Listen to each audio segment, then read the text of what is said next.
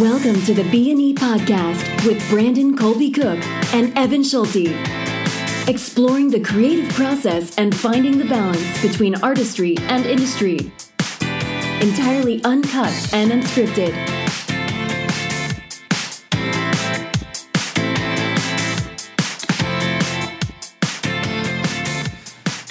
It's us again on the B and E podcast. you know, sometimes like I feel like we try and ramp it up to to throw it in. I thought of like maybe we'll just kind of make it sound like, but I felt with the title, I kind of seemed like somewhat appropriate. Because today we're talking about um, how to stay on track. on track when you're feeling discouraged. Is that the, how, what we called this one? Something like I forget now. You threw me off. Yeah, your, totally. your opening. Well, that's what it's. It's along those lines. yeah, we'll figure it out. We'll figure it out. Um, uh, when we feel like giving up, that was probably what yeah. it was. How to stay on track when you feel like giving up. when you feel like giving up, because as artists, man, it's a shit show out there, and uh, there's loads of obstacles and continued obstacles that uh, that come up against us in terms of you know functioning in our in our worlds in our societies and and you know making our obligations while being able to create. It can be a challenge and it is a challenge that i continue to come up against and have come up against and i'm sure you have as well. And um, so we're going to talk a little bit about what we've learned about that shit Yeah. you know, I was just thinking. I remember Linda Darlow saying that she's like, I give up every night, and then I start again in the morning. Yeah, yeah. I, thought give up this pretty- industry every night. That's what she said. Um, but I feel like uh, you know the the thought of giving up. If you hang if you hang out in an artistry career long enough, you're eventually going to face it, and you're probably going to face it a lot. I think it's a very normal thing. I don't think people. Everybody seems to know about it, but not everyone really likes to talk about it because people don't want to get down. They don't want to get discouraged and like talk about like giving up. And, I, and we're not going to make this a discouraging talk by any means, Yeah. but um, I think that you know there's definitely the threat of like, am I doing the right thing? Have I Yeah. like messed up my life? Am I like making a mistake here? Yeah, and Yeah. by not talking about it, you know, it's just like which is I I understand, especially for a lot of people in the arts, it's like it's not always a choice that that you make that is supported by Yeah. everybody around you. So to to have your your confidence shaken, to have your faith a little bit wavering in what you've chosen to do is you you can't always talk to everybody about it No. because you don't feel safe talking about it with people. But the thing is, is that this is a reality um, that most of us face. And Yeah. some people will pounce on it. If you tell them, like, I'm thinking about maybe doing something else, some people will be like, yeah, you should, because they'll project their fears onto you. And so Yeah. I think sometimes we don't talk about it because we don't actually feel like if we talk to people, they would help us actually deal with it, Yeah, you know? they would just kind of feed into our fears or encourage us to give to give this thing up, Yeah. right? And you know, maybe that is actually the choice for some people. That that is the right one. Um, but we're here talking to people who, you know, they love what they do. Yeah. I think, and and who, but it's it, it can still it can still be be really fucking hard sometimes. Like You know that saying too is like um, nothing is forever. People often go and they attribute nothing is forever to good things, but nothing is forever also goes for things that you don't think are so good. Like Yeah. if you gave up, even if you've already given up, and you're like, I'm listening to this artist industry talk these guys do, and I'm kind of thinking about getting back into art.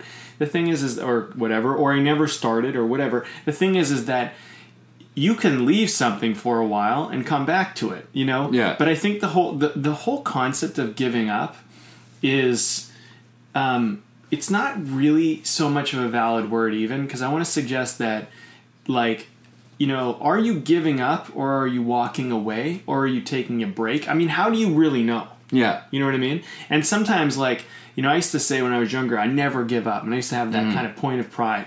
And then I realized that I was in like some bad situations, you know, like one for uh, being in a in a relationship that was toxic, for example, and be like, I never give up, you know. Yeah. And then it's like, no, this relationship is not great. It's not about giving up. It's about walking away Yeah, and choosing something that's better for me. Yeah, there's You know? a difference between giving up and letting go. Yes. You know, letting go is an empowered decision. Giving up is a kind of a fear fear based decision. Yeah. Um, and also this well, like in this sort of this line of conversation, it makes me think of a one of my favorite Dan Millman quotes, which was um, people rarely fail at anything, they only stop trying. Right. Which I've always I've always loved that one. It's just like if you really look at anything, sometimes things take longer than people thought that they might take, which I think is kind of part of how we started discussing this topic. You know, you had said, I want to talk about, you know, like how we plant the seeds of things and that it takes time for these things to grow. You know, like it, it these things don't just happen overnight. And uh but I think that we very much, uh, especially in the Western world, where we have a culture and society, and, and especially for like millennials and stuff, who are probably the majority of our listeners, is in that kind of category. I mean, we've we are in a time that is very much unlike any other in terms of how immediate things are Yeah. uh, and and so we have this feeling, this sensation of that things should be happening very quickly for us. Big things should be happening very quickly for us, and that's not necessarily going to be the case for everything. It's like, yeah, sure, absolutely, you can have a movie streaming on your television within seconds, but when it comes to having a fulfilling uh, long term career in the arts, that's something that's going to take time and nurturing and and is going to come down to doing the little things or just doing little things. Um, whether that's that's actions or uh, about growing and learning to have some new perceptions about your life and your career going forward. Those are equally important. Mm-hmm. I guess we're probably going to get into some of those things. I'm sure we are. And I, you know, I want to, I want to preface this by saying that if you have walked away, or you've, you know, or you've um, left or let go or whatever, or you're thinking about walking away or whatever, I want to say that if you're thinking of doing that, don't be ashamed in it. You know, sometimes it's good to step away from something so that you can get some perspective on it and then you can come back to it in a much more powerful way. But I don't think you want to look at it as giving up. I mean, the only way we can truly give up, if we even can, is that something has a like like a lot of pressure. It's it, we're hanging on. It's like a really intense like it's it's a crisis moment in your life, and you can hold and like stand there and like deal with it, or you can give up because it's too uncomfortable, too painful. Now, that to me is like giving up. That's kind of what people, I think, attribute the weaker choice of giving up. But walking away isn't necessarily like, you know, let me just use an example of a toxic relationship I was in. So, you know, sometimes you're going to get in a fight. Maybe you're in a partnership or relationship, whatever, and you're in a fight and it's difficult and things aren't great. Mm. And you're in an argument and you don't like what the person's saying, and so you just leave the room. And you're just like it's too uncomfortable for me. I don't want to deal with it. Well that's kind of giving up. That's giving up on the conversation. But if you're in a situation where this person is being abusive and insulting and maybe physically verbally emotionally whatever and you're like going okay you know i'm perfectly willing to sit here and have this conversation but this person at this point is just attacking and it's not good and it's it's i'm not okay with it and so you need to be able to say, I'm going to let go. I'm going to walk away from this because I'm not okay with the way this is being conducted. But that doesn't just go like, I'm not leaving because it's so painful. It's leaving because I don't stand for that anymore. You know, and so um, you can say to the person, look, if you continue to insult me, if you continue to say these things, then I'm not going to stay in this conversation. It is uncomfortable, but that won't be why I'm leaving. Why I'm leaving is because I don't sit in conversations that are abusive and insulting Yeah. or whatever. So giving up really is only when things when you compromise your own principles your own values. But if you're not compromising your principles principles and values if it's something if it actually honors your principles and values to walk away or let go then that's an empowered choice. Mm-hmm. So i just want to separate that point because i think sometimes like as actors for example or filmmakers or writers or painters or musicians we go but but like i can't give up on it. It's like well right now if it would be healthier for you to take a step back and say, look, I'm going to take a month off. I'm not going to make any music, not not go to any auditions. I'm not going to write anything. I'm not going to whatever. I'm going to do me. I'm going to go travel. Yeah. And then after that time, I'm going to make a reassessment of how I want to come back to this and what I want to do. Or you want to do it for a few months, or you want to do it for a year, or a few years, whatever. It doesn't matter.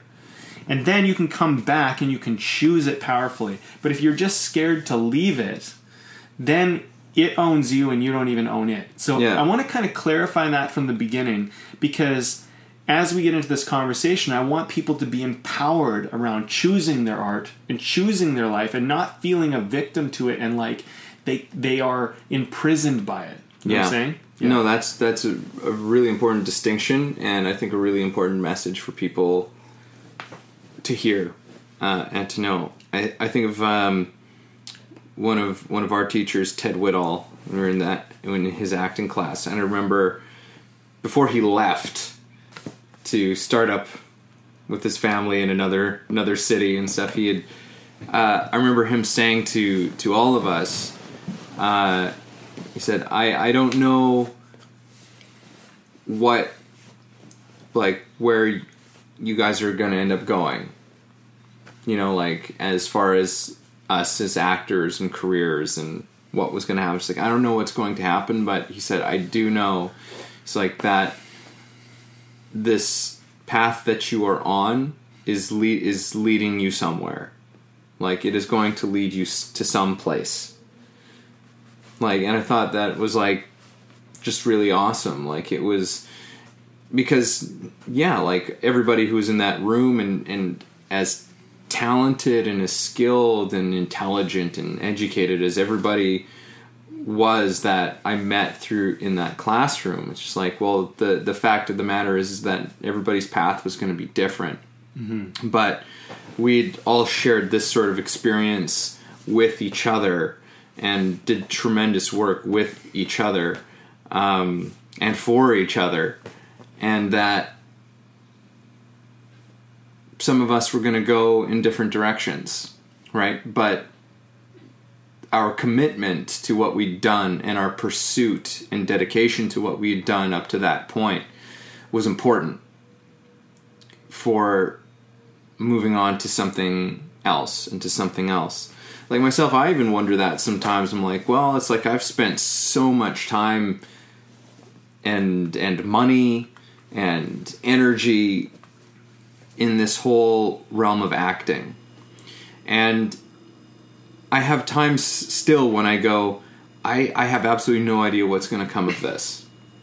What's going to come of my, my acting if if necessarily being an actor, a, like a performing actor, is going to be the the core of what I do.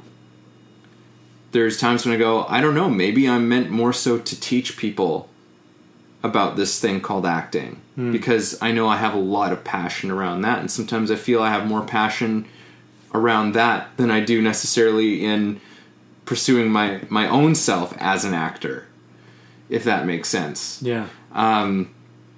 But it's not like it's ever off the table because I know I still love it. You know, it's like whenever I have an opportunity to do it, I'm just like, oh yeah, I love this shit. It's like riding a bike, man. It's like it feels great. Um, but who knows, right? There's so many different different places it can take you and skills that you you learn through your dedication to your art that have that teach us things that give us skills and lessons that that apply and go into so many other things that can bring something unique and special with them into into other settings, which I think is also another really valuable thing to keep in mind. Now, I'm not saying that you necessarily have to let go of your thing because this is what we're we're getting into like when when you feel like like giving up, you know, and at a place of of that discouragement and feeling like giving up,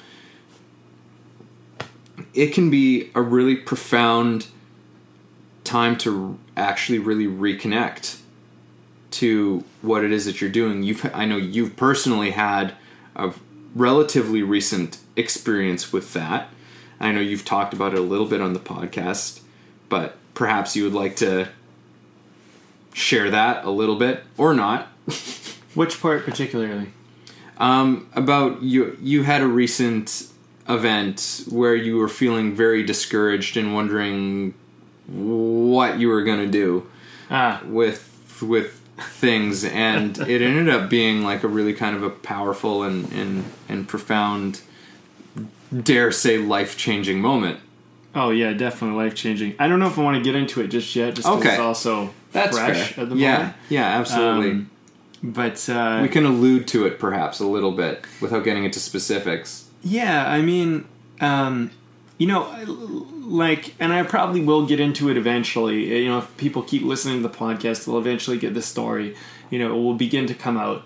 Um, you know, uh, and I, you know, I want to be careful about what I say at the moment. Um, but what I can say from what I've learned through it all is that it's really, really important to trust your own instincts and to be your own authority, you know, ultimately in life to not look for your answers from somebody else and not have your friendships, have the people you love, have the groups you're involved in, all of that, but never put too much faith into one individual individual alone or one group alone. Don't identify with any individual too much. Don't identify with any group too much. Don't identify with any um, job or activity too much.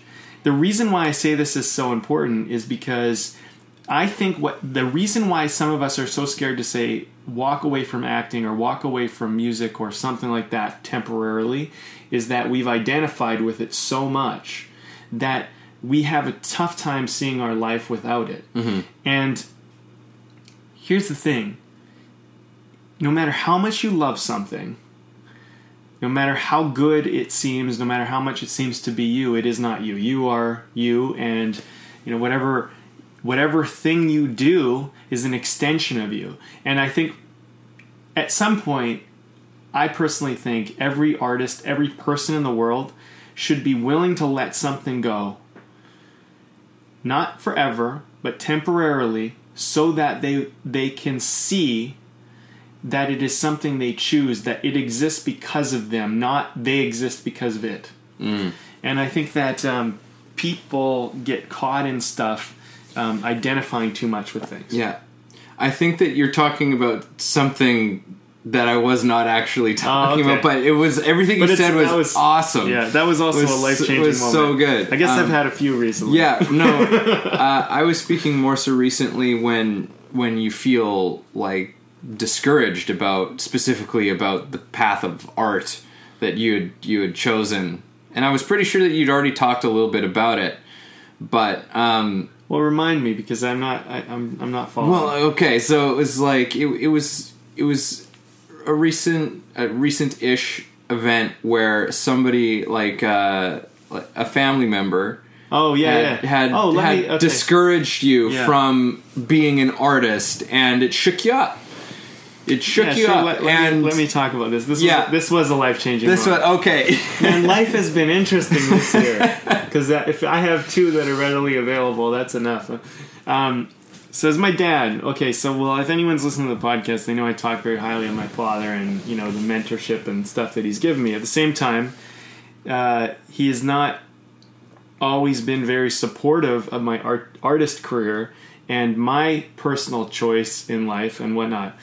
And so um, I'm not going to get into the details of the message, but you know, uh, in my opinion, he wanted to be an artist in his life, never got to do it. Um, and so, uh, you know, and I think that there's a kind of a, a burning desire there in him to be creative, and he's expressing that now, but he's not really fully taking the leap in his own way. And so, I think the fact that I'm pursuing it is bringing up a lot of his shit. And anyway, he sent me a message. Um, this was several weeks back. If you guys have been listening to the podcast, you'll know that I wrote a script in two days, almost immediately after this event with my father. Because Yeah. basically, what ended up happening was um, his message to me, his text message, was very um, discouraging and very, you know, whatever. It was it was unwarranted in my opinion. But what it did was it made me face the alternative of not being an artist, and it made me kind of really look and assess, like, well, what if I just give up all my artistry stuff? Go do business or go do whatever, go get a nine to five job and just make money and do the thing. And I just was like, no, I don't want to do it. And like, I just realized, like, I love doing this. And so, the first day I was really pissed off, but then the next day and every day after that, I had a massive amount of motivation because I realized, no, I really want to choose doing this. Previous to that, I was in a kind of a bit of a state of discouragement around my art and not really motivated, not really kind of driven, not at least not the way I want it to be, not passionate and excited. And this, in a weird way, helped me tap into all that passion and excitement. Well, here's recent news. So just yesterday, I messaged my dad back. I wrote him this very big letter, and I said he asked me if I wanted to do some tiling work at his house. We're paying me a lot of money, like Yeah. 200 bucks a day to do this tiling work, which is pretty good money for tiling, at least whatever. And I said, no, I don't. And I said to him, I said, look, Dad, here's the thing. I don't know if I can always trust you as a mentor to feel like you're supporting me and encourage me in what I want to do in my life. And I basically said, I'm not going to sum up the whole, I'm not going to quote the whole letter, but I said, you know, because he mentioned some things about my brother and my family and whatever, and his opinions about what they think of me, which I don't think were warranted or true, but whatever, they were his opinions. And I said, listen, if anyone in my family wants to talk to me about their opinions of me or if they have advice, they can talk to me directly, but I don't listen to what anyone else says about anyone else. That person, if they need to talk to me, they can call me. I'm always available. And I said, um, you know, I love you and I'll always be grateful for your support. But here's here's the thing. I'm going to be fighting my own fight and you can be in my corner and you can be cheering me on and helping me or you can be in the audience watching. But those are the only options and you will see me because I shine in life. Mm-hmm. And I, I went off and I said, you know, and I was very kind. I said, look, no matter what happens, I'm, I'm, because he said his text, I said, listen, I want an apology from the text, and I also want you to look at the effects this has had. And I mentioned a couple things about that are going on for him personally that I know about. And I said, look, the stuff that's going on for you personally, regardless of any of this, I'm here for you as a friend and as a man. I Yeah. will be there for you regardless. But as far as this, I'm going to distance myself for the time being until you decide what you want to do. And and I said, if you don't want to come back into my life this way, and and I said these are my terms of which I want love and support and encouragement on. If you're not okay with my terms, I'm okay with walking alone. And I said, no matter what, I will always appreciate the encouragement, the mentorship, and support you have given me and the lessons you've taught me along the way. And so uh, it was a great letter. Uh, I was really happy with it. Walked away. Uh, he messaged me later. He says, "I get it." He says, "Let's move forward powerfully," and um, you know, and this is really good, you know, Yeah. because I really. And I and I and I and, and there was a little bit of what I felt was a little bit of bullying by him, a little bit of kind of like you do what I want you to do kind of thing. And I said, look, there's. I also said in the in this letter, and I, I think this is good for people who are having trouble with maybe parents and stuff. I just want to share my story a little here. I said, look, I don't. I used to be bullied in high school. I used to let people walk on me. I used to be a punching punching bag and a doormat, and I used to just always say water up and ducks back. And I said, you know, I don't take it anymore. I don't take abuse anymore.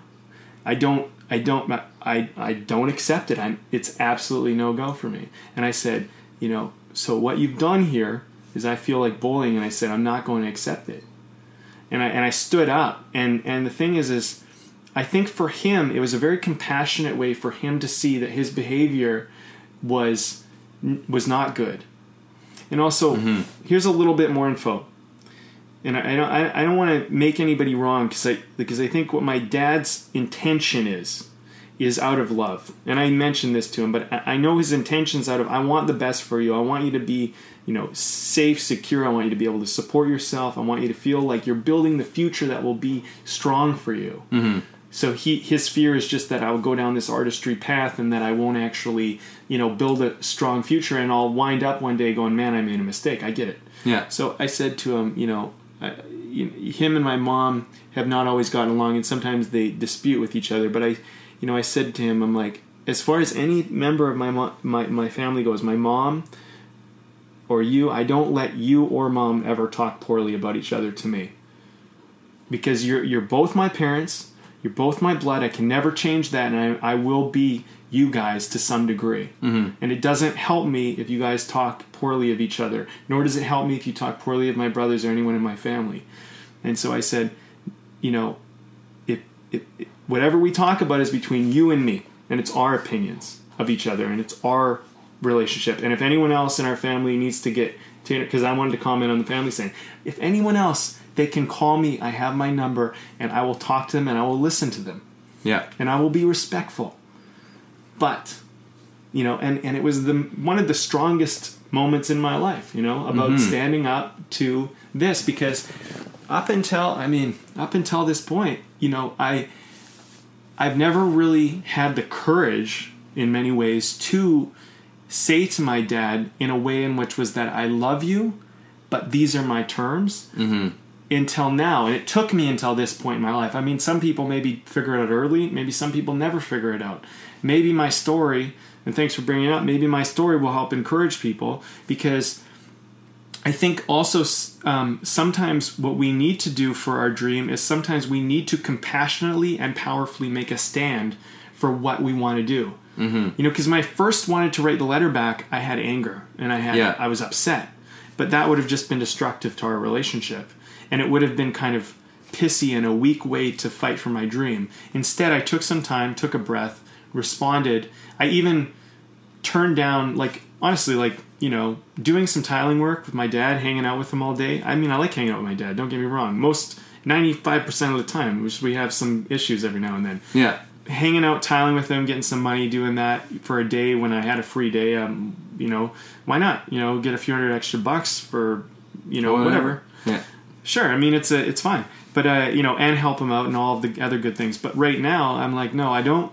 Anything that distracts me from working on the script, building my you know courses to help people make movies, uh, getting my movie made, working on my acting, anything that takes me away from that right now, I'm not interested in. I'm in a certain place right now where it's like, you know, nothing is deterring me from that. Yeah. And yeah, so my point is, is that in some ways, I think we have to um, face the concept of losing something or walking away from something or Yeah. letting go of something or quote unquote giving up on something before we can fully choose it and get passion and motivation Yeah. towards it. Because sometimes, like, something triggers you. Sometimes it is. It's like a family member or a friend, or maybe it's a it's a, a news article or just uh some some sort of thing. Just just triggers on our shit. Like it just pokes us in where we're vulnerable as artists.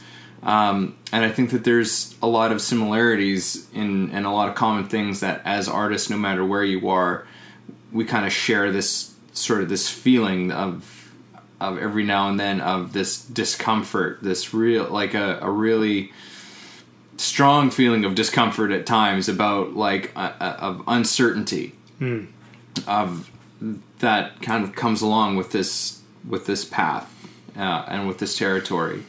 And i mean and there's practical things you can do but it's also there's i think with this story in specific this, what i want to go into is uh, a lot of it is is about perception and how we choose to look at at things is i think at the core of how we go about these things. Because sometimes oftentimes it is those challenges and it is when we have those things pressed upon that are really vulnerable in us that we find our strength in all of it um, you ended up finding strength even though at the time it was shitty. And I know I've been in that situation as well, where it's like I remember I had I had almost completely disconnected from from acting in the community for like over two years. I wasn't going to, to class. I was still auditioning, but I just was not out there in the community. I wasn't taking any classes. I was so weary of taking any classes because I had just I, I'd hit a point and and you know there was a degree to which some of it was you know the uh, some of the the teaching that I had I had been given and and how I had been taught. It's not always what you're taught. I've discovered in classes. It's how you're taught things that becomes the issue Sure. um, and how I was taught in certain things had just really created um, a lot of a lot of inner turmoil uh, into what I was doing. Where it's like I I didn't like doing what I was doing anymore. I, I, I wasn't enjoying it. It had become something else, and I'd lost sense of what I was doing. I lost sense of who I was within that. Um, and so I had to take a complete step away, and it, it wasn't. It really wasn't a very fun time. Um, but within that time, I had started to ask myself questions that I'd never really asked before. Like, what do I really even think about acting? What do I even think about everything that I've learned? You know, because up to that point, I had very much just been taking things at face value. You know, just like, oh, well, these teachers, they all they all know what's best and they're the experts and they're the professionals here. And so what they're teaching me is what I need to do in order to succeed, mm-hmm. right? And when the success wasn't really coming immediately, you know, I wasn't really nothing had really changed in in a lot of regards in terms of um, uh, uh, results or external things, you know, occurring. Uh, and then even within the class itself, I wasn't enjoying my work anymore. Uh,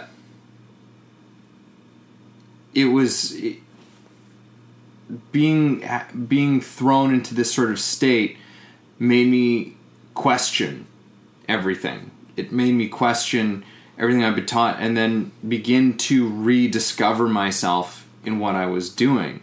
And as a result of that, I was then able to, and I even wrote about it. And I, I, I bought like a little book, and I started to actually write what I actually found worked in acting or at least for myself personally it's just like this is what i think kind of works and and and started to put that together. And then after many years i started to as and it it was i think only because of that time i then began to find teachers who really did help me in profound ways.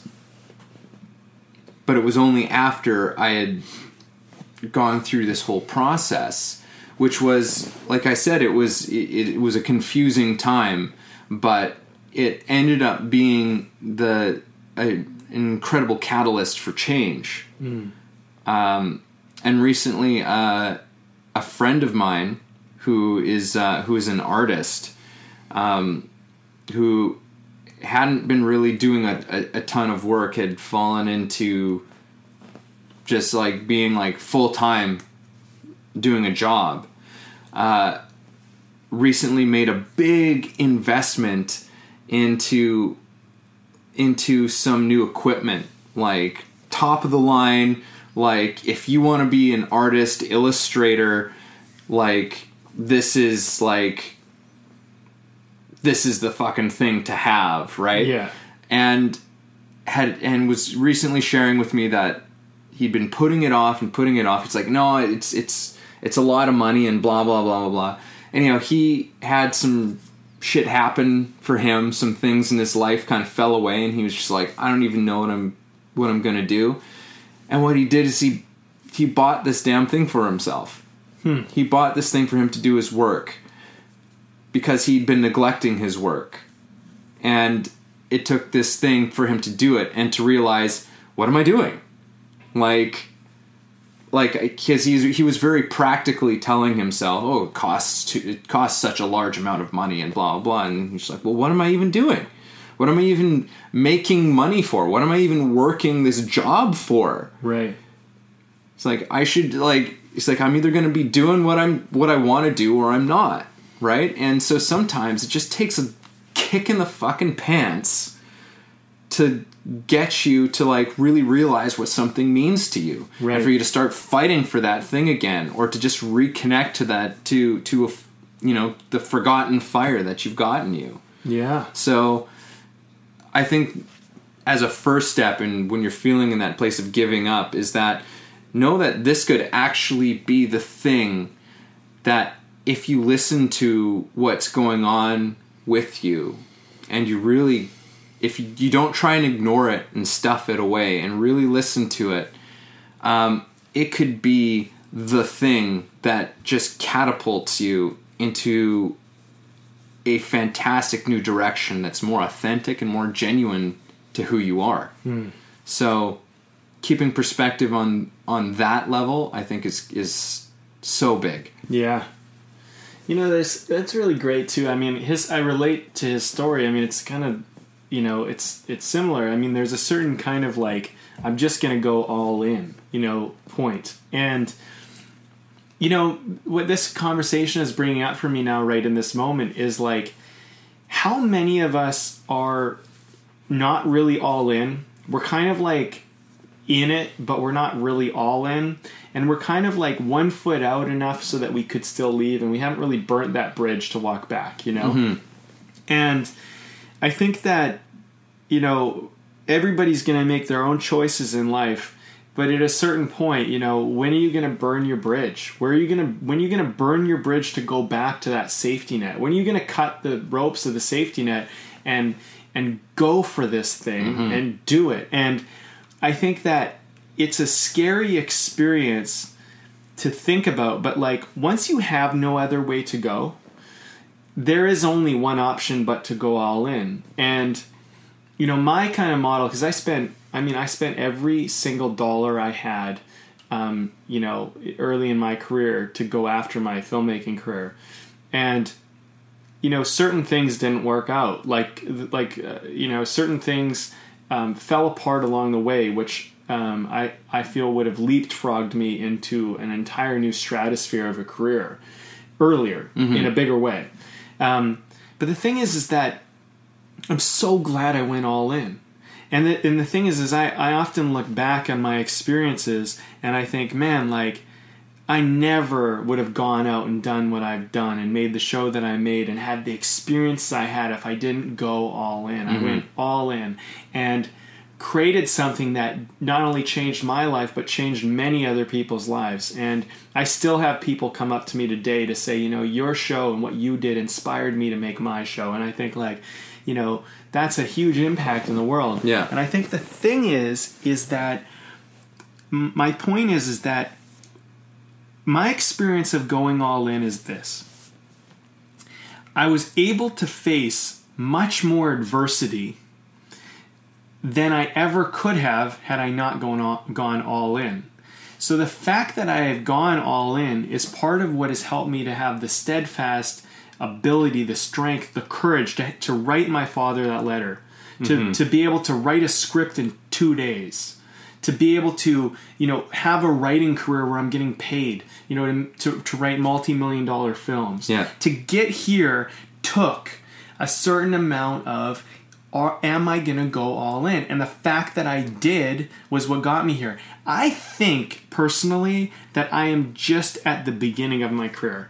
Everything else to me up until this point was all just training. Like Yeah. now is like now I'm really in it. Mm-hmm. Like everything else was really wonderful and it was a great experience. Mm-hmm. But the fact that like just the fact that I could write that letter to my father, just the fact that I could do that alone to me tells me like I am in such a strong place in my life as an artist where like I and just in my life where regardless of even if I don't even continue with film where I can choose my life based on my own terms and and not need or rely on anyone but myself to walk through the world. And the thing that I realized though is that being 100% in attracts the kind of people you want around you as well. Mm-hmm. One of my producers is a multi million dollar producer. You know, I have you as a friend. I have many great friends who would have my back in the worst of times. I never had that in my 20s.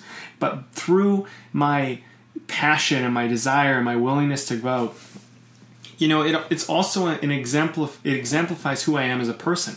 You know, people begin to see you as well. You're the kind of person that does this, and so then that translates through everything. It translates Yeah. through friendships. It translates through relationships. And the thing is, is that this is kind of the point I wanted to get into of the conversation. Mm-hmm. Is that we got to get a little less attached to how it all works out. You know, Yeah. this was the hardest part for me to grow past. Was that when I went all in, I was like, this better work out because if this doesn't, then I'm fucked. That's kind of how I looked at it. Mm-hmm. But what I found out is like, no, you're not fucked. You're gonna just figure it out. Maybe you crash and burn, but you'll pick up the pieces and don't ever be scared to go all in again. You know, is basically what I'm saying. And the Yeah. thing is, is that part of your journey, you don't know what kind of adversity you're gonna face in this journey. Yeah. And if it were easy and there were no adversity, everybody would do it. So I can pretty much guarantee you you're going to face adversity. Maybe not the same kind of adversity I've faced, maybe more, maybe less, likely Yeah. less. But you're going to face it and maybe in different ways at least. So just embrace the fact that some of this shit is going to be hard and difficult and weird and whatever. But just always commit 100%. I'm going in, you know, hell or high water. I'm going to make this thing happen and get that attitude, right? Because, you know, that's what it's going to take. And and who knows how long it's going to take, but here's the thing. Here's the caveat. This is the real win of it all. The life experience. Yeah. I, I I know it sounds cliche. People used to say all the time, "It's the journey." It is the journey, man. You get to Yeah. a certain point, you say, "I fucking lived. I lived. I could die right now, and I've lived up to this point. I've lived. I have a lot more life to live." But Yeah. I, I'm not going to look back at this point in my life and be like, you know, Yeah. I didn't. I didn't go for it, and like. I never wanted to look back on my life and say like, if only I did it, if only I put all in, if only I tried. I'm not going to look back on my life and say that. So that's the real win. And so I think if you can, if you can, if you're walking around today and you think like, if I die today, I have so much life I haven't yet lived, then you're not living enough. You're not going all in enough. You're not burning your bridges. Because if you start burning your bridges, you're going to be walking around going, if this is it, if this is my last moment, if I have a brain aneurysm, I get hit by a car, there's a uh, terrorist fucking thing or whatever, if if it's over now, I'm going to be okay. I'm not going to be laying there dying going, oh, if only. I'm going to be laying there going, fucking what a ride. yeah. And that's what I'm saying, right? So, like, I think we got to get, you know, and I think we want to do that. Yeah. But the world doesn't tell us, it doesn't encourage us to say, what a fucking ride. That's how this should be. It's a ride. You Yeah. know, life. Yeah, it's like we're we're told to um, sort of to to be careful to to we're basically told to be careful. That's essentially it's like be careful out there. Um, be very careful, and there's lots of things you got to be careful of.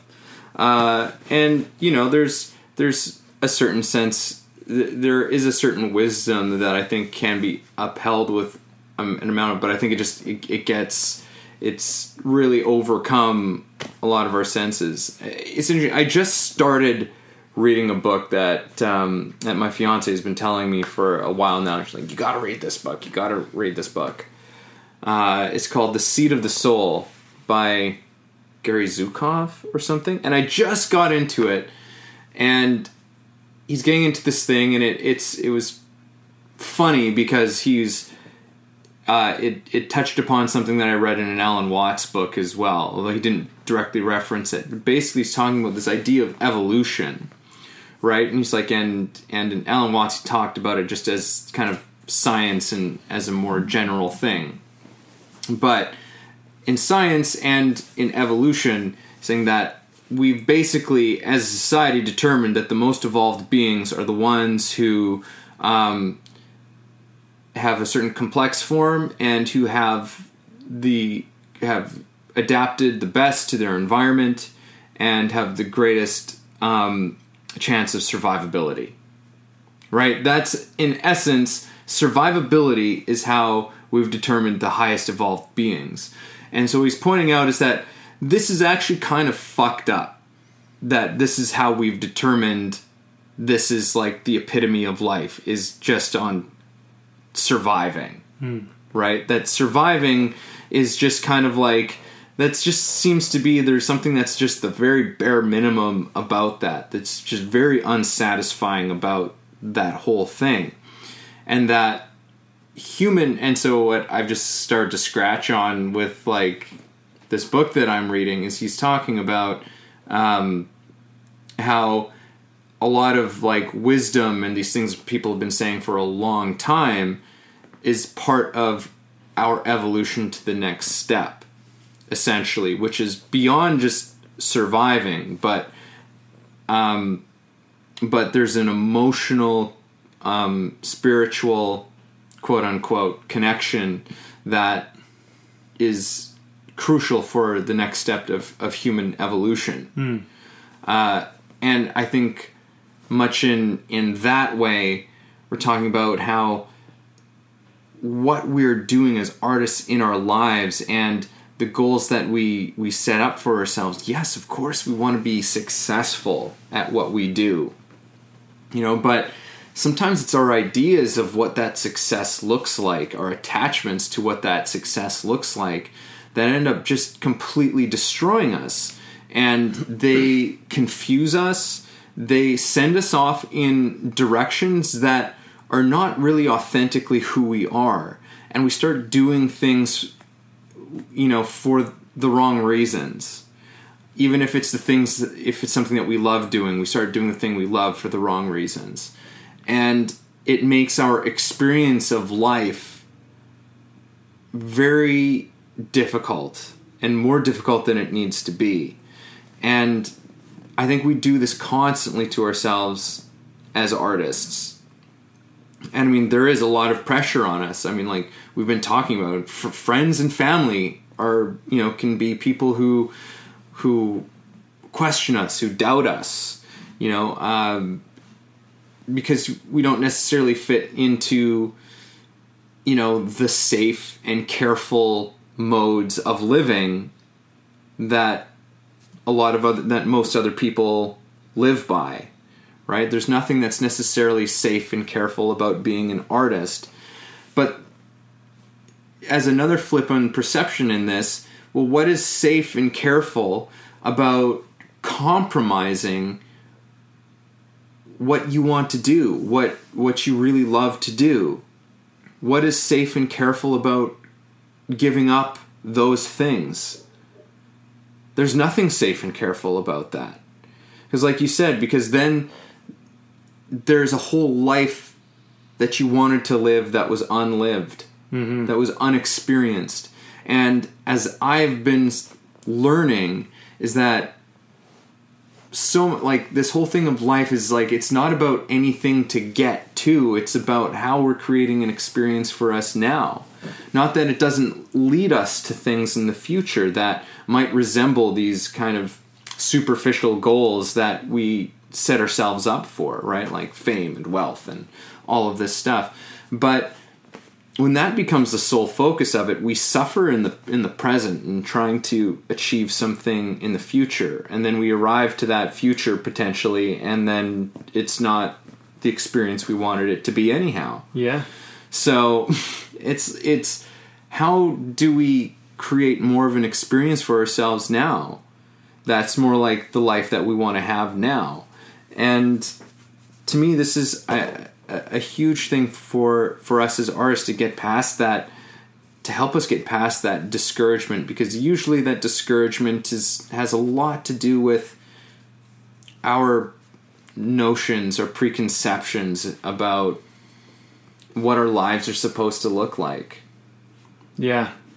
You know, uh, it's interesting you're bringing up because there's a couple things here. You're bringing up the whole survival thing as being the highest form um, currently in our model, and I, I we mentioned this before, and I know I've talked about it on the podcast. Um, is about survival mode and thrival mode, and even if you're at the pinnacle top point of survival mode, you're at the absolute peak, which pretty much human existence is at now. It's like maybe some people have a little bit better survival means than others, but for the most part, most of us, and I'm talking like probably 95%, really, we're in a place of like, we don't really have to worry too much about like, we're going to live. We know we're going to live tomorrow. We know we're going to live the next week, month, you know.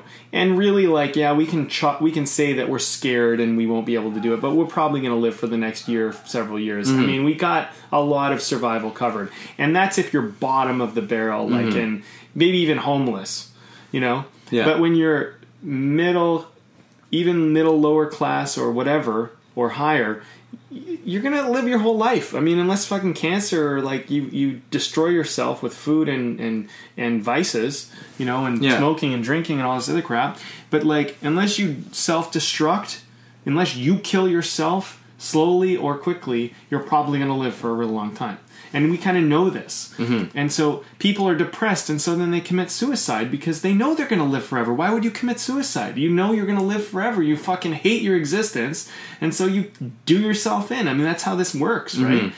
So th- thrival mode is where the top of survival mode ends is where thrival mode begins. Mm-hmm. And thrival mode is when you start daring survival mode by experiencing self, experiencing uh, what is possible, and in a way, the reason why it's so scary to people in survival mode is because when they see people in thrival mode, they go, "Yeah, but you could die." You could all their Yeah, fears yeah, yeah. because they're in survival mode. Think about it. If you're in survival mode, what's your greatest fear? Death. If you're in thrival mode, death isn't your greatest fear. Your greatest fear is not living. Hear me out. Yeah, yeah, In yeah. survival mode, your greatest fear is that you will die. In thrival mode, your greatest fear is that you won't live. The perception shifts. You start to see that I could, I may be dead right now. I may be the walking Yeah. dead. You know, and so I need to live. I have a life inside of me that needs to live. So, thrival mode when when I say go 100% all in, if you're in thrival mode and you are in that right now and you hear me say that, you get it 100%. People who are in thrival mode know exactly what I'm talking about. People who are in survival mode, they're going to go, "Oh, can't burn that bridge. Yeah. Uh, I need that safety net." Because you're in survival mode, you haven't made the shift yet. And I'm not saying it's easy, Yeah. but and also thrival mode is a mentality. It's Yeah. not necessarily like you're not that doesn't necessarily mean that you have like outrageous fortunes and stuff like that. Like No. the thing is like people can have have you know be extraordinarily um have an, have an extraordinary amount of money but not be wealthy. Oh, they can opinion. still be in survival well, mode. well, yeah, they can Yeah. still completely be in survival mode. Wealth is like a, a whole different type of thing. It's uh, wealth is beyond money, and thrival is beyond money. It's it is a state of being. It's it, yeah, it's a way of being in the world, and I, I wish I was in that state more often. Well, but hey, like you you know. know, I've I've been in that state where I'm where it's just like where it's just like you life is just like so full and so vibrant and I feel free and like I can create anything and I can do anything that Hmm. I want. Right? Like that's that's thrival mode. fearlessness. Fearlessness, Or, yeah. or at least enough courage to face fear and, and not the fear of fear. Put it that way. Mm. You're still, you can still be scared, uh, but not the fear of fear. Like it's like uh, what Kennedy said, I think it was the only thing to fear is fear itself. Yeah, I think so. Yeah. Yeah, yeah. So you're not like thrival mode. The difference is you're not no longer scared of being scared. Most of us are scared of being scared. Yeah. And that's, I think, how we slip back into survival mode. But if we can, and then I think at a certain point, and I don't want to cut you off, but No. I think at a certain point, when you become uh, unafraid of fear, you get to a certain point where you start to face fear so much that things you used to be scared of, you're no longer scared of. And so to others who are in survival mode, it looks like fearlessness. But at some point, you still had to face that fear. You Yeah. know, like you've overcome the fear and it looks like fearlessness, but it's not like you never had the fear to begin with Yeah. most of us if we um, like we naturally have fears, like a fear of heights, a fear of poisonous animals, a fear of danger, whatever, like hot, heat, whatever. Certain things, there's things that we can be scared of naturally, and we have to boundary test that until we can get to the point where we're no longer scared of that. But most everybody, unless there's some psychological issue, we are pretty much predisposition to fear certain things. Mm-hmm. And this is good because it keeps us alive. And before we're logical and aware, we won't kill ourselves by falling off the edge of a cliff or something. Yeah. But as we become more aware and more like, you know, educated, we start to be like, well, I can walk to the edge of the cliff and I can look over it. And I know that I will stand on the edge of the cliff and not fall off because I'm aware enough and so I'm willing to test the boundary of how close will I get to the edge. But we can do that as we get older. But a little kid, you can't just be like, oh yeah, go run around and play next to the edge, because the little kid doesn't have enough um, the mental like uh, I don't know what I want to call it, but enough um, education, enough awareness yet to know the dangers of how they could make a mistake or stumble or whatever. And so until we build a certain kind of capacity to function in the world on basic survival levels, it's it's tough for us to be in thrival mode. So we all kind of have to go through our survival stage. It's it's a stage of existence, and not all of us pass through the stage Yeah. right? Um, so yeah. Um, okay, here's the thing that I really wanted to get to. Okay. I wanted to talk about how we are planting seeds that are going to grow in time into be something, and that we don't always know how long it will take for the seeds to grow into what we think we want. And um, I think a lot of the time we're we're practicing, we're training, you're in classes, courses, reading, doing all this work, and you're getting no results. But what's happening to the seed under the ground is not something that you necessarily see. You mm-hmm. only see once the seed grows into something and breaks the surface, and even then it can seem quite underwhelming at first. It isn't until this thing, this seed that's grown into this plant or this tree or whatever, has grown into something much bigger that we really see what that seed was in the beginning. So, what I want to suggest to people is that part of part of what we're talking about today in my opinion is about planting seeds that you may have to put time and effort and energy and persistent work into that you won't see results for a bit but something is happening like i can tell you this something is happening but you just are not able to see it Yeah. and if the results seem mediocre at first just understand that usually results will tend to be mediocre at first for all things. It's everything begins humbly. You know, this whole idea like overnight success is such bullshit. But we're taught to believe that. Mm-hmm. But like look at most of the actors or musicians or whoever was there. They were practicing for years. There was Yeah. so much time before and we never knew anything about them. That was all the time that it was growing under the surface Yeah. You know? And for them then they got to experience a little of their ability. And then now it's their ability we get to experience some of their ability. Yeah. but it's only because they stayed with it and they figured out that you know to keep doing the work. Because the, the, the final thing i want to say on this point is that i think some people plant seeds they do a lot of work they don't see the results and then they still say they're growing the plant or the tree or whatever it is but really they're not watering it anymore. They're not putting any work. They're not helping the soil. They're not doing anything to help the seed anymore. And they're saying it never worked out but i'm still doing it. That is self-destruction behavior.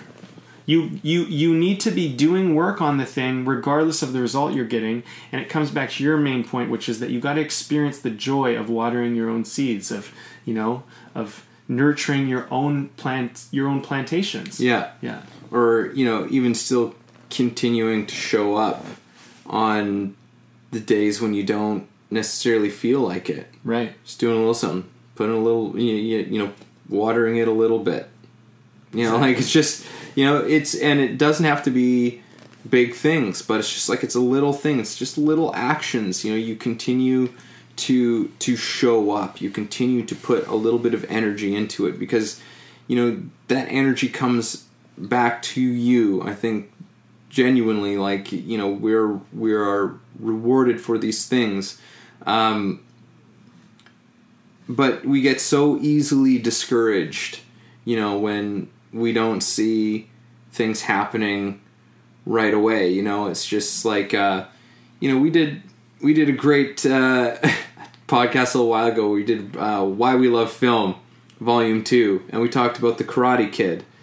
You know, and uh, and how you know Mr. Miyagi's got Daniel doing all of this stuff. You know, sand the floor, wax the car, paint the fence, and he's just like do and he's done all of this stuff and he's just like what the fuck am I doing? Right? Like and he finally blows up at him and he's just like like this is garbage and whatever and blah blah blah and then it all is revealed to him there in that like one moment that it's just like he's been learning like basically how to defend himself Yeah. he's been learning like the most fundamental thing that he needed to learn and building a strength in it as well right and it's like you know these things we don't always necessarily know what they're for but if we keep showing up if we're doing in the work and it you know some of this conversation comes down to having a bit of faith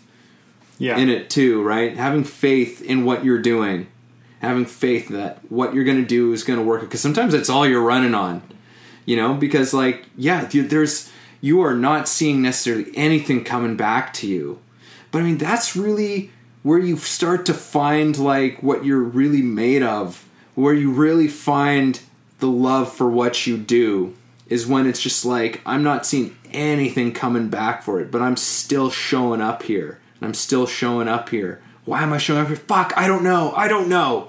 just like and you know, and you go through that thing, but you keep going. You keep doing it. Keep putting one foot in front of the other. All right, that's uh, I don't. It was Dan Millman as well, but he got it from somewhere else. He's like, you can give up as many times as you want, as long as you keep putting one foot in front of the other, right? like it's just like Such a great one, yeah. It's it's such a great one. Like you just, you know, like it's, and and I think that's another illusion that we need to to get past as well is that like progress is made in these big giant leaps and steps.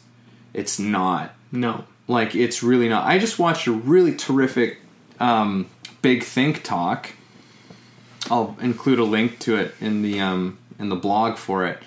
But um, he's like the chief editor for Wired magazine or something, and he did this whole talk on optimism, and it was called something like "Optimists Determine the Future," and he essentially gets into um, you know it's like you can you can try and break things down into cold hard facts and blah, blah but really the optimists are the ones who keep the world going who are the ones who innovate who are the ones who who propel us on. And he was talking about this whole thing of progress and he's saying the thing is that it's like it is progress is so incremental and the news doesn't cover it because it's so small right? But it's huge. It's something that you can almost only see when you look back. Hmm. Only when you look back do you see the progress. He says, and because when you look back, you go, "Oh, yeah, things have gotten better overall." Like, yeah, we come up with new things, like in new technologies, and we innovate new things, and those kind of create their own sets of problems. But then we, you know, fix it. And he's like, and that's the way it goes, right? It's like he said, every year it's like a. He said it's one percent. Things get better by one percent every single year. He's like, it's not huge, but it's huge Yeah. at the same time. And I think maybe we need to look at our own progress that way. It's 1%, it's 1%, it's 1%, it's 1%. You know, and it's like and that and also that takes a that takes a huge weight off of us as well in terms of what we think we have to do necessarily on on a day to day, week to week, month to month basis. But if we keep doing it, we keep showing up, things start to happen until suddenly that one percent just has become something so big. Right. Yeah. You know what's funny? Uh, we're talking about this one percent thing. So I've been writing every single day for the last four so odd years. In one month from today, thirty days from now, I will have written for five years straight, every single day, never missed a single day, thirty minutes every day. That's amazing. So yeah, eighteen. I think it's eighteen hundred and twenty days. Pretty sure that's the date. Yeah. I'm almost certain. Um, but anyway, I, I'll double check it. But I'm almost certain that it's eighteen hundred and twenty days. I'm almost there. So thirty more days. I think I'm going to throw a little party about it. You know, just to celebrate. Yeah, Because I wanted not? to do. My goal was I wanted to write for five years straight and not stop at all. And I said, if I miss one single day, I will start the whole thing over again. So that's kind of the stakes, right? Yeah. And now I'm going to go on to 10 years now. I'm going to do 10 years. So I'm going to do another five year commitment of writing every single day. But this, you know, you know, it's been profound what's happened for me as a writer. I mean, Mm-hmm. I could only imagine now I feel like I'm just beginning. I'm just beginning the whole thing. Yeah. And so it took five years to just begin, to get to the point. So, like, I think that's daunting for someone, but it's like, literally just pick something and do it every single day get that 1% a little a little little it all adds up it all does something. I mean you know the other a month ago or so um, maybe a little less now i wrote a feature in two days which is my record time. Yeah. two half days even. You know i could write a feature in a day now i believe. That'll be my next you know my next goal and then maybe I'll write a feature in half a day. Who knows? I don't really care. Yeah. But you know, there's a certain point where it's like, oh, what, what does it matter anymore? But the thing is, is that it really is true. Just these incremental things. And so, um, you know, I want to kind of just piggyback on your point and say, plant a seed, something you want, create a vision, create an idea, put it in the ground, you know, in your life, and water it and nurture it and take care of it a little every day. And just do it until until you until you see what you want. And if it takes you, you know, make a commitment. Like be like, well, I'll do it if you want to do it for 30 days and you want to see what happens, fine. Do it for 30 days, see what happens. If you want to do it for a year, do it for a year. If you want to do it for five, do it for five. If it's 10, if it's 20. Like, if you knew beyond a shadow of a doubt, take the most important thing to you, that you would find the love of your life, or you would have the acting career you always dreamed of, the filmmaking career you always dreamed of, the writing career, the musician career, whatever. But you knew that beyond a shadow of a doubt that it, there was a certain amount of time, and if you just did a little work every day, that you would have it. Would you, if you knew it was 20 years, would you do something every single day knowing that it would happen if you did? Like how what's your year? What's your drop off point, right? So I think the thing is is that if you're only in acting or say filmmaking for a month and you're like if nothing happens in a month I'm out. Well, your chances of being out are probably quite high. But if you're willing to stick it in for a year or two or three, your chances are getting really good. If you're willing to stick it out for five or ten, very very good. And I I would be willing to bet if you're willing to stick it out for you know 15 to 20 years in whatever you're doing, and this is good for someone who's say 17 years old who's just getting out of high school.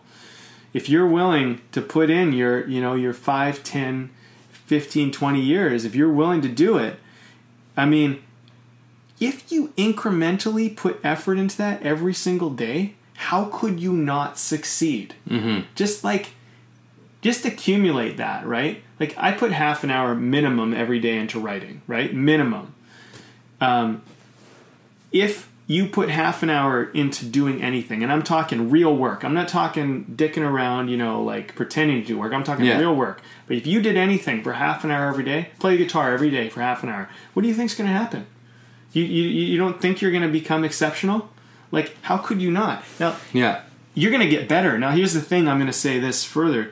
At first, I was half an hour. Now I'm like, a lot of the time I write for three hours a day. No problem. Not even, you know, uh, some I've, I've had days where I've written for 16 hours in a single day. I didn't even know I could do it until I did it. I remember the first time I did eight hours, and I was like, whoa, I did eight. I'm talking real hours of writing, you know, and then I did 16. And the thing is, is what ends up happening is you're building a massive amount of strength you don't even realize you're building, and a, and a, and a, a tremendous amount of capacity to focus, and and and an ability to write. Like the letter I wrote my dad the other day or yesterday was a product of five years almost of writing straight. Yeah. Of having the capacity to put my thoughts together so well that I could express exactly what I needed to express to him.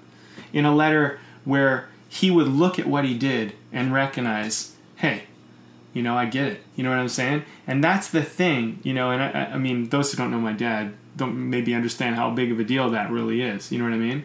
But the thing is, is like this is this is what happens. Is it is it's incremental, but one day. You know, if I continue with this and I pursue this further, you know, one day people might say, "Oh, wow, you're a really great writer." But there was a lot of little incremental moves that got us here. You know, that got me here and then got us because I think who's ever involved in the story to some degree is, is a part of the whole process. So, anyway, uh, I didn't mean to. Uh, I just want to comment on that point. Yeah. Yeah, Yeah, no, I liked it. Yeah. Um, I'm going to take a quick break. Let's take a quick break here. This has been a kind of a funny one. oh my god. Um, so uh, we're having our beer, which we do on the podcast. If you haven't listened before, uh, we drink a beer over the course of the podcast because that's kind of how these conversations got started. And so we try something different all the time. This is one we've never had before uh, from a brewery we've had before, but not Good. this particular beer.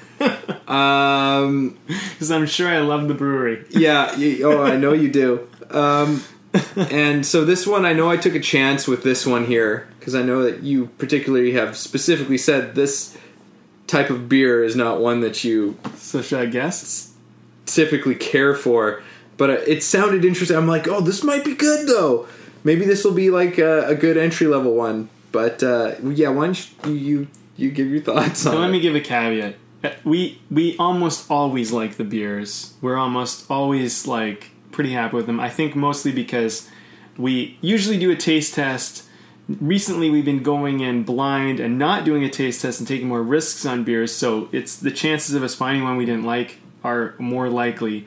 Um, and you know, also like whatever. It's my personal preference, but I really don't like this beer. I give it two thumbs down. I'm just gonna start with that. It's sour and bitter, and it. And when I took my first sip, I was like, "Oh, what am I drinking?" It's gotten better. Don't get me wrong. With more more of a taste, it tastes like wine. I think it's a saison. Um, it could be potentially a sour, but I was like, would heaven get me a sour?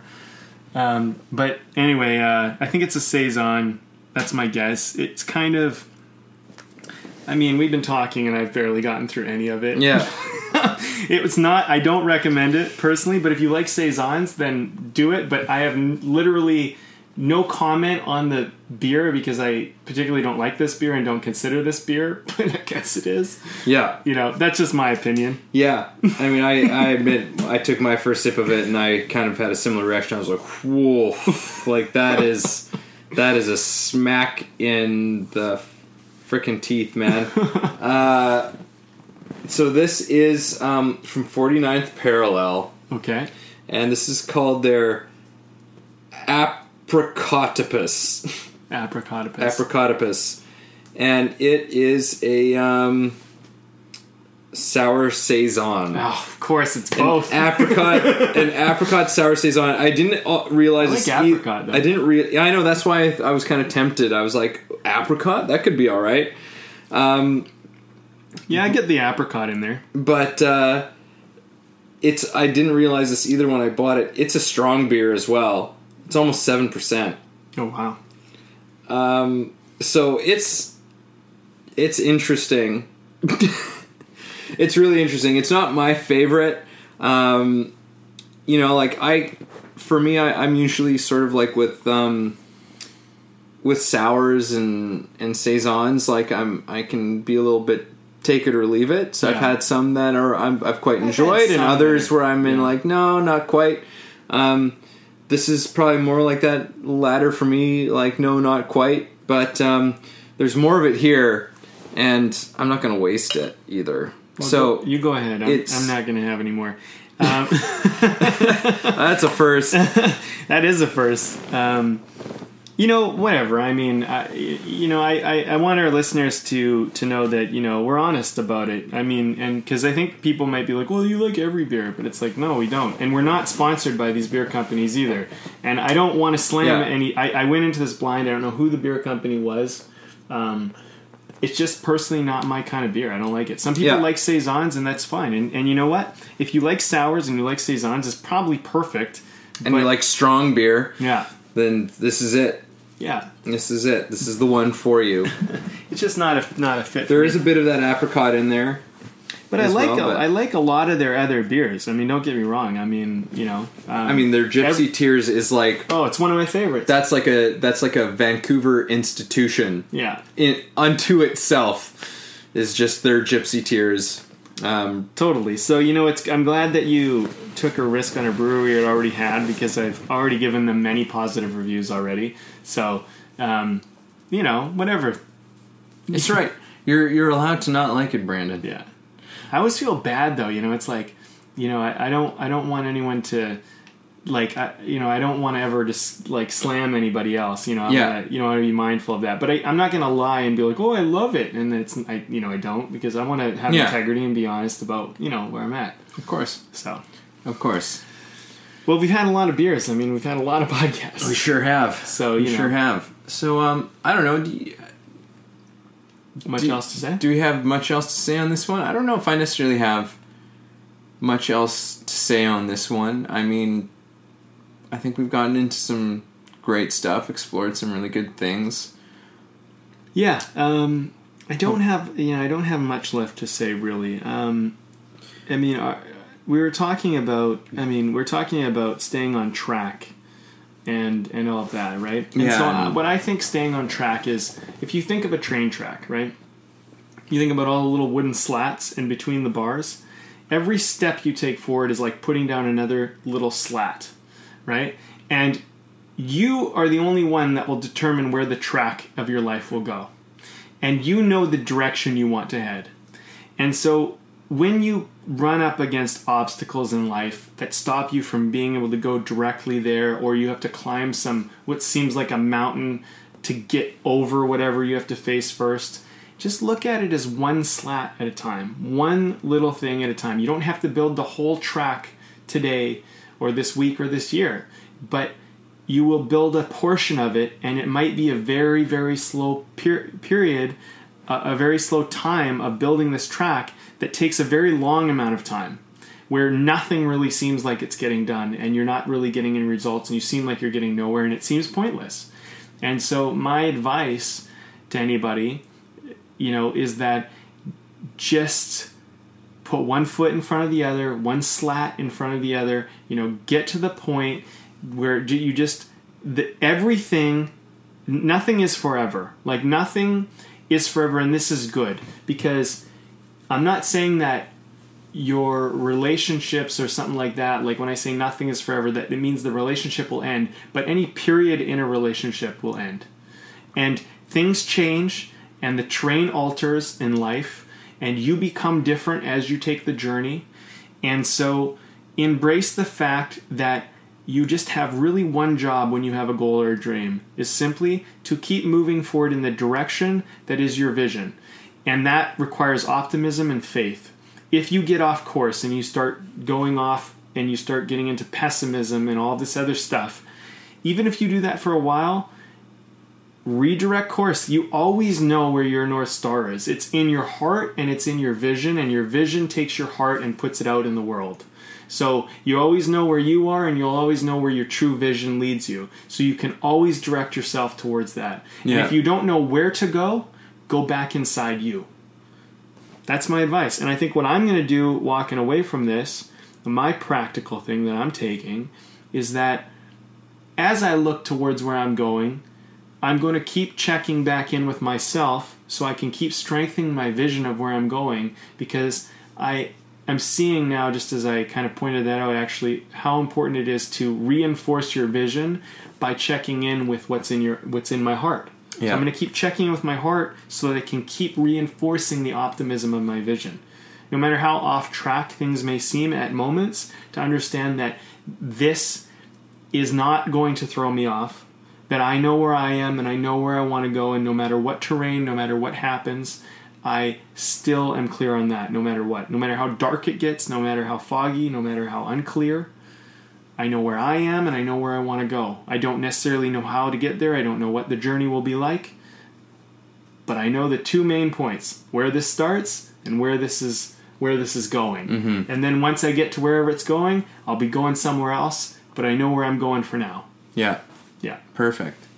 Yeah, I would say for me, it's like um, some of my takeaways from this is, yeah, like refocus on the love when you're feeling discouraged, when you're feeling like giving up. It's like fo- refocus because that's I think that's we get lost in a lot of the other shit. Refocus on the love. Refocus on what you love about what it is that you do. Do that. You know, reconnect with sort of the purity, the innocence of what you do. Uh, and and that can go a long way. And I, I also want to say that um, if you find yourself in a place where you're really struggling, you're really being challenged right now and questioning uh, your path and, and what you're doing, um, as hard as it can be, know that this could be the also the most powerful time of of growth and transformation for you as well. This could be the catalyst to to greater meaning and connection to your work beyond what you've ever had before. That could only happen because of of the challenge that you're facing now. Um, you know, sometimes you've got to take you sometimes you got to take a couple steps back so you can get a running start at something, right?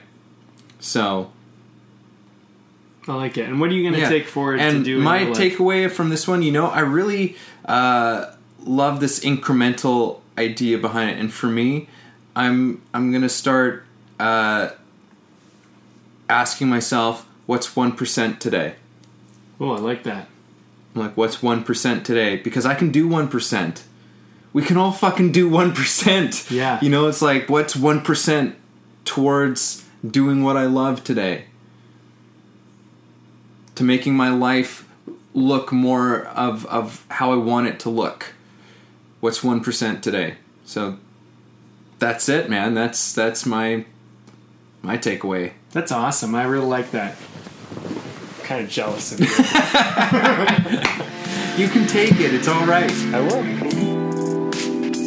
That was our show for today. Thanks a lot for listening and being a part of this. If you enjoyed our conversation, please subscribe and share with your friends and family, or you can learn more and message us at www.thebndpodcast.com. Oh, and make sure to leave a comment and rate us on iTunes. That will really help us out a lot. It definitely will. Thanks.